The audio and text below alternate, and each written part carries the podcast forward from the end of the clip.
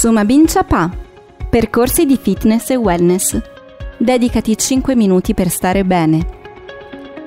Ritorniamo con il nostro podcast dedicato al fitness e al wellness. Abbiamo qui con noi Nadia Rizzo della Reale Società Ginnastica di Torino. Buongiorno Nadia. Buongiorno. Ne abbiamo già parlato, ne abbiamo già accennato, ma io vorrei sapere se ci sono stati degli eventi cardine della Reale Società Ginnastica dalla sua fondazione fino per dirne una all'inizio della Seconda Guerra Mondiale. La ginnastica di Torino naturalmente è stata fondata nel 1844, quindi immaginiamo allora, ha avuto effettivamente un'influenza notevole sulla città di Torino, intendo come popolazione, come luoghi, come insomma vari aspetti. Io credo di citare quello che ritengo il più importante che con i suoi presidenti, consiglieri, eccetera, sia riuscita a far leva sul governo di allora, dopo anni e anni di insistenze, eccetera, di rendere obbligatoria la ginnastica nelle scuole. Ginnastica che solo verso il 1900 si è poi trasformata in educazione fisica come concetto, come terminologia.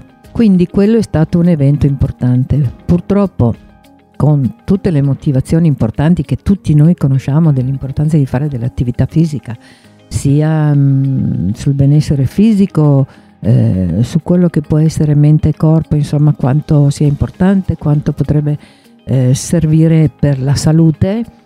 Noi sappiamo che anche tutt'oggi abbiamo delle grandi difficoltà a fare attività nelle scuole. Ma eh, posso fare una domanda mia, visto che Nadia ha un'esperienza non da poco. Come mai capita tutto ciò? Perché l'educazione fisica passa in secondo piano rispetto ad altri aspetti che sono ovviamente importantissimi, altre materie che vengono insegnate, quali italiano, storia, matematica, eccetera. Perché, secondo lei, passa in secondo piano? La ginnastica, l'educazione fisica? Ma intanto negli anni e nel tempo credo che non siano mai stati dedicati dei fondi per costruire le palestre, perché voglio dire, un'aula magari è molto più semplice allestirla con dei banchi una volta, ecco, avere spazi più grandi con delle attrezzature, persone preparate, eh, ci sono dei costi.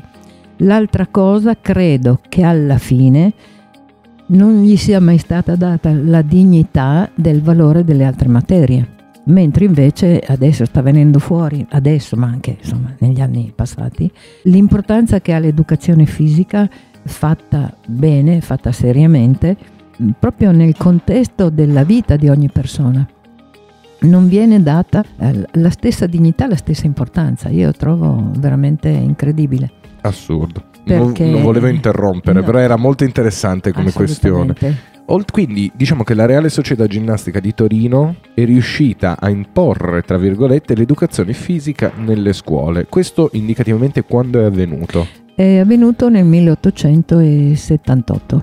Quindi è stata una bellissima rivoluzione ed evoluzione ed del sistema scolastico. Ci sono altri eventi che possono essere fondamentali o questo già è tantissimo, direi. Quindi. Questo è tantissimo. Poi proprio per l'esperienza avevamo medici, avevamo fisiologi, avevamo ortopedici, sempre che erano o parte del consiglio o gravitavano nelle persone che collaboravano con la società ginnastica lo stesso Oberman era un filosofo, tanto per dire, non aveva solo questa preparazione ginnica che peraltro lui coltivava seguendo anche tutti i metodi e i pensieri dalla Germania alla Francia all'Inghilterra, aveva contatti con queste persone, quindi lei immagina in quell'epoca era veramente all'avanguardia. E noi abbiamo in società i suoi libri che la società ha acquistato poi quando eh, lui è mancato insomma dalla famiglia. Seguici su www.mboom.it